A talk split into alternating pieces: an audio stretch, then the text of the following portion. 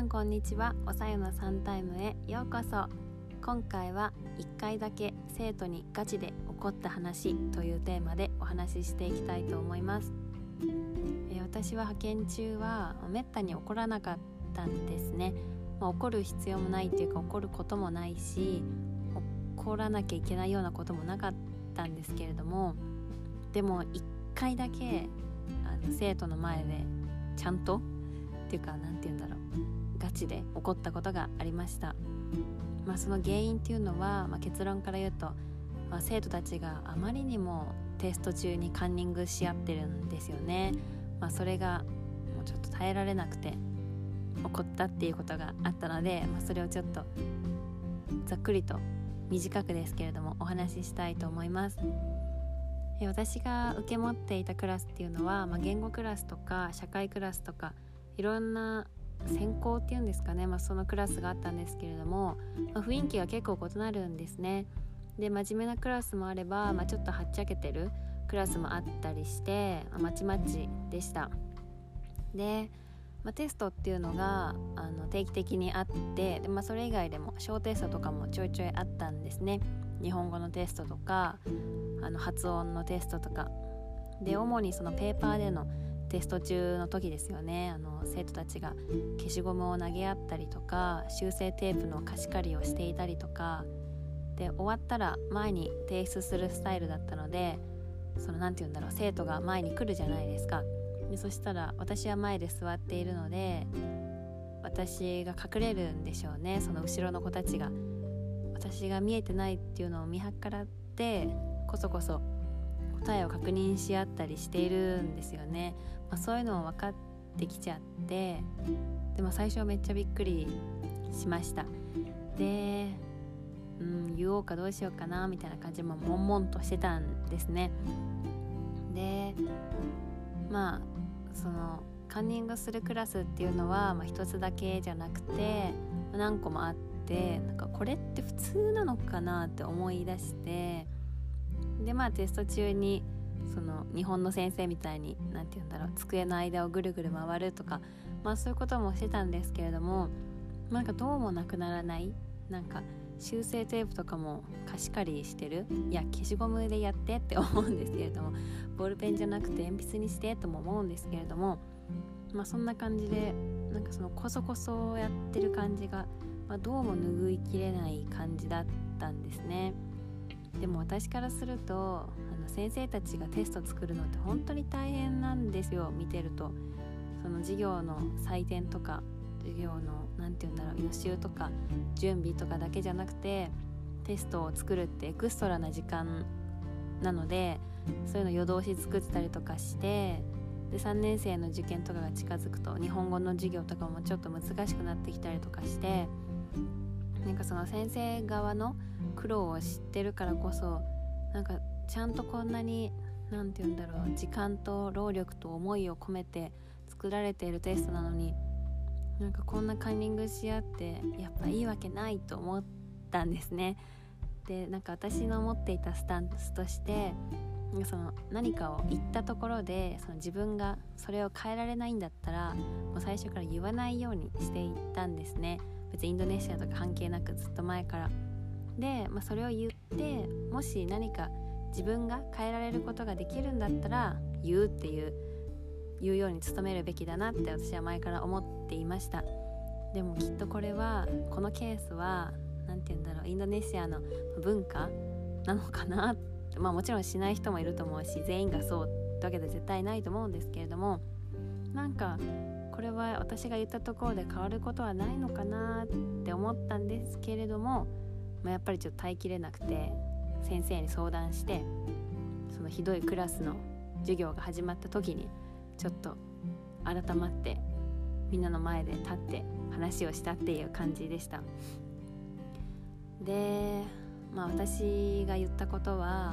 その分からなくていいって、その日本語は難しいし言語っていうのは難しいと思っちゃうととことん難しくなっちゃうし、私だってインドネシア語できないし、でも分からなくていいから、どこが分からないのかを知りたいからカンニングはしないでねって言ったんですよ。しないでねって言ってますけど、本当はもっと怖い口調で言ってたと思いますまあそんな感じで、で私は日本語を、まあ、みんなと勉強する、楽しく勉強するためにいるから、だからみんなの分かんないところが分からないと、どこを教えていいか分からないよってもっとちょっとさんばいぐらい強く言ったんですよ。でそのカンニングっていうのは、まあ、普通なのかもしれないけど、もうこのクラスでは禁止って言ったんですね。でもここら辺の口調を結構強めの日本語で言って、隣にいる C 先生だったかなにあの通訳してもらいました。で多分生徒たちも相当びっくりしたと思います。私が今まで怒ったことなかったし、まあ、そのカンニングしてるだろうなっていう時の私の目線は結構冷たい怖い感じだったと思うんですけれども、さすがに改まってそのみんなの前でガチンということってなかったと思うので、結構生徒たちもびっくりした表情をしていたんですね。でなんか内心言わない方が良かったかなって思いながらもいたんですけれども、まあそれを言ってで、まあ、授業に入りました。でそしたら授業が終わってその例が終わった後になんかみんなで声合わせて、さゆり先生ごめんなさいっていう声が来て、みんなが起立してなんか可愛いなと思って、うん、だからこれからはなしねって言って、でまあその後は、まあ、完全になくなることってやっぱりなかったですけれども、まあそれで無事にちょっとは防ぐことができたっていう感じでした。うん、などうしてわからないとカンニングしてしまうんでしょうね。まあ、わからないからなんですけれども、だって私だって高校の時になんか物理ひゃくてん満点中でろくてん取ったこともあったし、いやもう理系数学とかも壊滅的だったんですけれども、やっぱカンニングはしなかったですね。だからしててもバレるじゃないですか。先生たちってなんかもう鳥の目みたいな感じで、もう何個目がついてるように意外と見てるし、でテストだってなんかカンニングができないようになんか作られたりとかもするし、で日本語パートナーズでもその気になる人がやっぱいたんですよね、同じように。でその人はそのに種類のテストを作って、そのいち列ごとにテストを変えて、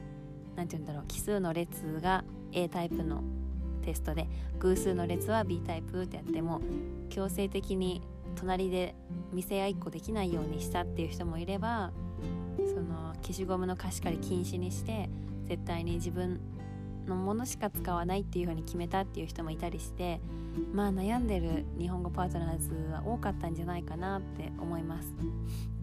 でテストって作るの大変じゃないですか。で私が覚えてる限りでは、まあ、結構いろんなテストがトライアウト、トライオットって言ってたんですけど、そのトライアウトが結構あったんですよね。で先生たちもなんか全然寝れてないっていうか忙しそうな感じがしてたので、なんかこんなに苦労して作ってるのにねえ、なんかなんか寂しいと思ったんですよね。なので、はい、言ってしまいました。でもなんかそこでバシンと言ったことで、なんかちょっと引き締まったっていうか、ちょっとは雰囲気が、テストの時の雰囲気が変わったのかなと思いましたし、それで生徒たちがちょっとは勉強してきてくれたのかなと思って、ちょっと嬉しかったですね。でもとはいえなんか強制されちゃうとなんか無理になっちゃうじゃないですか。言語なんか特になんか一回苦手意識持っちゃうと、もうなんかやる気になれないものだと思うんですよね、少なくとも私の中では。なのでなんかそれで私のこととか嫌いになって、日本語も嫌いになっちゃったりとかしたら、うん困っちゃうなとか思いましたけれども、まあそうはきっとならずに済んだのかなって思います。そう思願っている感じですけれどもはい、そんな感じでいっかいだけ生徒たちに本気で怒ったエピソードでした。私は基本的になんか自分怖いなっていつも思っていて、いやそれこそ中学生とか高校とか、多分いろんな子から怖い怖いと思われたと思うんですよね。なんか表情とか、なんか言葉とかもなんか気をつけてるつもりなんですけど、なんかバシーンってなんか正直に全部言っちゃったりとか、なんかそういうのをいいって言ってくれる人もいれば、なんかやっぱりちょっとね、言い方とか考えなきゃ、気をつけなきゃ、言葉の選び方とか必要な時って多いじゃないですか。そういう時になんか私そこら辺すごい不器用なんですよね。なので多分いくつもの方を、いくつもの大切な友達を知らないうちに傷つけてしまっていると今でも思うんですけれども、まあ、やっぱ伝え方は大事ですよね。はい、なんかそんな感じで気をつけながらインドネシアの子たちに伝えたんですけれども、まあ、無事伝わってくれて今もカンニングしないでいてくれたらいいなって思いますけれども、はい、実際はどうかわからないところです。はい、まあ、そんな感じで今日はいっかいだけ生徒にガチで怒った話をしました。今回はここまでにしたいと思います。お聞きいただきありがとうございました。